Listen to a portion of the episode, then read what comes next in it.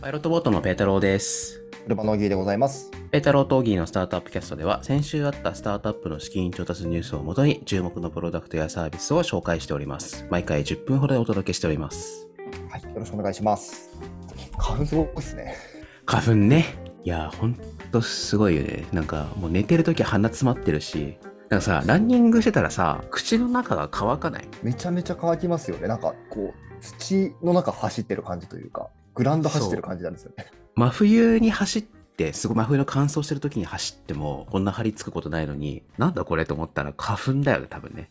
わけさんも走ったんですけど、サングラスして あの走ってるんですけど、サングラスの上のおでこのところをちょっと拭くと、はいはいはいこうなんか白いタオルとかで拭くともう茶色いものがついてるんですよ ね。なぜか汚れるんだ。汚れるんですよ。これ多分汗じゃないと思うんですよね。そうなんだよ、粉ね。っぽい感じがあるんで。でもマスクしては走れないからさ、まあ、目はカバーするけどさ、で思ったんだよ。あのさ、工事現場とかで使うさ、なんていうの、はあいの、なんかバーナーとか使うときにさ、使うフェイスシールドみたいなのあるじゃん。あああ、ありますね。れつければいいんじゃねと思った。めっちゃひどくなったらもうあれつければ、通気性ありそうですしね。ねえ、だって別に塞いでるわけじゃないからね。やばいっすよね。でもそれつけて走ってる人いたらもうなんか何事かってなります。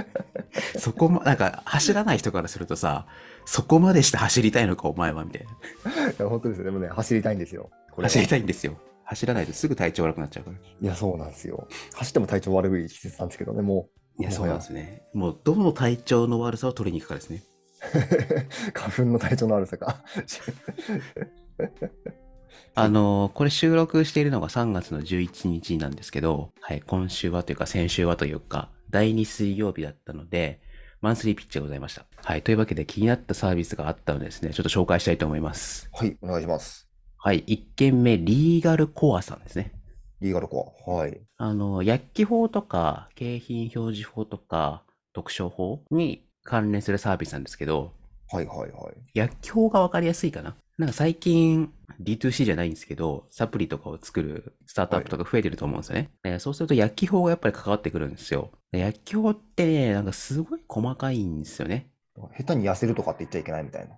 そうそうそうそう。効能効果を歌えない、歌えないっていうか、あの、歌うのにすごいいろいろ気をつけなきゃいけないことがいっぱいあって。でね、あれをね、なんか見ず知らずの、いきなりスタートアップがね、いきなりやるのは、もうほぼ不可能なんですよ。ああ、じゃあめっちゃプロフェッショナルな領域なんですね。で、分かっててやってるやつはもう論外なんで、もう、あの、なんか、早く倒産してくださいって感じなんですけど、全然悪気なくてやってるケースが何回かあ、あ見たことがあって、でね、あの、まあ、もちろんね、悪気があればダメで、なければいいとかそういうものじゃないんですけど、ええ悪気がないって守るつもりあるのにさ、なんか引っかかっちゃうっていうのは、ちょっとさすがに行き過ぎというか、それはそれで良くないと思うんですよね。よくないですね。で、まあ、そこを保管してくれるサービスだと思うんですけど、まあ、消費者はなんかその、まあ、古代広告とかで、まあ、迷惑被るし、まあ、国とかも良くないし、で広告事業主とかもなんか知らず知らずのうちに引っかかっちゃってると。で、そこを、えー解決してくれるサービスで、ちょっとあんまり詳しいことが分かりきらなかったんですけど、まあそういうクリエイティブ、クリエイティブなんですよね。あの、広告の表現のチェックとか、パトロールしたりとか、で、それを弁護士さんとかが対応してくれたりとか、うんうんうんうん。で、もし万が一何かあった場合にも保険があるので、まあ少なくともお金の面ではね、保護を承してくれますと。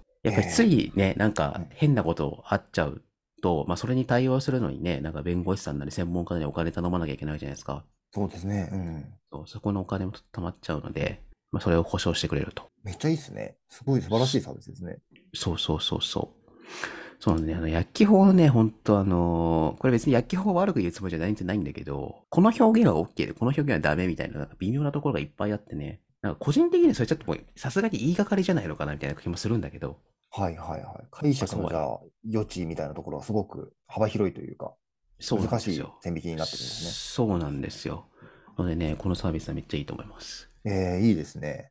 はい。でもう一個はですね、えー株式会社プライバシーテックっていう、もうね、もう何をやってるかすぐわかるみたいな 社名なんですけど。プライバシーテック、いい、いい名前ですね。で、えっと、そこがプライバシーテックファーストっていうサービスをやってるんですね。で、これ僕も全然知らなかったし、あの、もう今でもよくわかってないんですけど、わかりきてないんですけど、えっと、電気通信事業者法っていうのがあるらしいんですね。で、そこで外部送信規律っていうのがなんか変わったらしくって、何かっていうと、そのデータを取得するじゃないですか。アプリとか作ってした人はね。うんうんで、それを、なんかどこかに送ったりするわけですよ。で、その時になんか、あのーまあ、送ってますよっていう通知とか、誰にもかな、開示しなきゃいけないみたいな話が、今、2023年6月だから今、収録時点の2ヶ月後にあるらしいんですね。あ、そうなんですね。そうなんですよ。でもなんか、いきなり決まって、3ヶ月後からやってくださいね、みたいな感じらしくって、ちょ、さすがに短すぎるでしょ、と。短すぎるのを置いといても、まあなんかそこの対応って、やっぱり個人情報のところだから結構センシティブでちゃんとやんなきゃいけないところだから、はいはいはい。難しいところがあるらしくって、まあ、そこを、あのー支援する SARS。なるほどね。そう。いや、面白いよね。知らんかった世界で、たぶん確かに違りそうですね。あ、狙ったわけじゃないんですけど、さっきのは薬機法で、今回は電気通信事業者法で、両方とも法律関係者。法律が変わるとこういうのも出てくるんですね。そうですね。いや、だからちょっとこの2件はね、取材したいですね、ぜひ。ええいいですね。というわけで、2件、マンスリーピッチから気になったところを紹介しました。はい。というわけで、資金調達コーナーに行きたいと思います。はい、お願いします。今日は全部で4件かな紹介したいと思います。はい、1件目。株式会社ラスピーさんかなお明治ですね。あの、チョコレートの明治ですね。さんと資本業務提携を結んでおりますと。はい。で、ラスピーがどんなサービスやってるかっていうと、安心ストックっていう防災備蓄サービスですね。これ完全に偶然なんですけど、収録してるのが3月11日なんですよ。 3月11日ですね、3.11ですね。のでね、あの、さっきあの、Yahoo と LINE で僕も検索したらなんか10円募金できるみたいなのをやってきたんですけど、ね、あの、まあ、地震があった日だということで、まあ、なのでタイミングよくって言ったらちょっとあれだけど、ちょそういうサービスがあったので紹介したいなと思って。で、これは安心ストックっていうのは防災備蓄の保管管理とか提供とかやってくれるサブスク型の防災備蓄サービスですと。まあ個人っていうより企業とかマンションとかで使うのかな、これは。うん。だから水とか食料とかブランケットとかかな。まあいろいろ保管しておかなきゃいけないんだけど、まあやっぱあれ、それね、なんか食料がわかりやすいと思うんだけど、賞味期限が切れちゃったりとか。あるんですよね、こういうの。あとね、なんかあの、スタートアップとかだったらね、急に人が増えたからって言って、これも一緒にやってるかっていうと多分やり遅れちゃうところもあるだろうから、そういうのに対応してくれるんじゃないかね。いや、素晴らしいですね。うん。いや、大事だよね、こういうサービスは。こういうのって結構賞味期限切れますし、買いっぱなしになっちゃいますもんね。そうそうそうそう。んね、僕も個人でね、この安心ストックじゃないんだけど、なんか似たようなサービス使ってますね。本当ですかこれちょっとサービス名とか全然忘れちゃったんだけど、アマゾンかなんかで買買うんだよね、その、なんだろう、避難パックみたいな。で、それ自体はあの、うちの部屋の片隅に置いてあるんですけど、まあ、乾パンとか、ちょっと賞味期限どのくらいか知らないけど、多分ね、3年、5年、10年で置いときゃそれいつか切れるじゃないですか。で、LINE でたまに連絡来るんですよね。あ、いいですね。そう。で、乾パン、あれだから、みたいな。あ、そういうのいいですね。なるほどなそう。そうそうそうそうそう。2、3年前に買ったからまだ乾パンとか全然大丈夫なんですけど、買った後、まあ大事なサービスですよね。大事なサービスですね。はい。なんか3月11日とか、あの、なんだろう、やんなきゃいけないと思ってるけどね、なんか今すぐやんなきゃいけないっていうとまたちょっと違うじゃないですか。あこういう機会にやんなきゃいけないと思うので、ちょっとこういう機会に注目していただきたいですね。ぜひぜひ。はい。はい、次行きましょう。ちょっと2件一気に紹介したいんですけど、1件目がですね、これはシンガポールの会社なんですけど、シンガポールのソイラボさんに、えー産業化成がえー5000万円出資してますよっていう話なんですけど、おからってあるじゃないですか。はい、これありますね。あの、そう、豆腐、大豆の加工するときに出てくる廃棄物ですね。いや、もうこれ、まあ、廃棄してるんですけど、これなんか、うんタンパク質とか、なんかあの、栄養素がいっぱい入ってるらしいんですね。そうですよね。おからってそう言いますよね、昔から。で、このおからを使って、だからおからを再利用って言えばいいかな。再利用を使って、なんかクリームチーズとかスープとか、えっ、と、チーズスライスとかを作る会社がシンガポールにあるらしいんですよ。うんうんうんうん。で、そこを資金調達しておりますと。で、もう一個紹介したいのは、これは日本の会社ですね。沖縄の会社ですね。えーキュアラボさん、キュアラボ株式会社がアップサイクルの繊維を開発、製造しておりますと。で、こっちはね、サトウキビの絞りかす、はい。サトウキビの絞りかすのことをバガスっていうらしいんですけど、初めて知りました。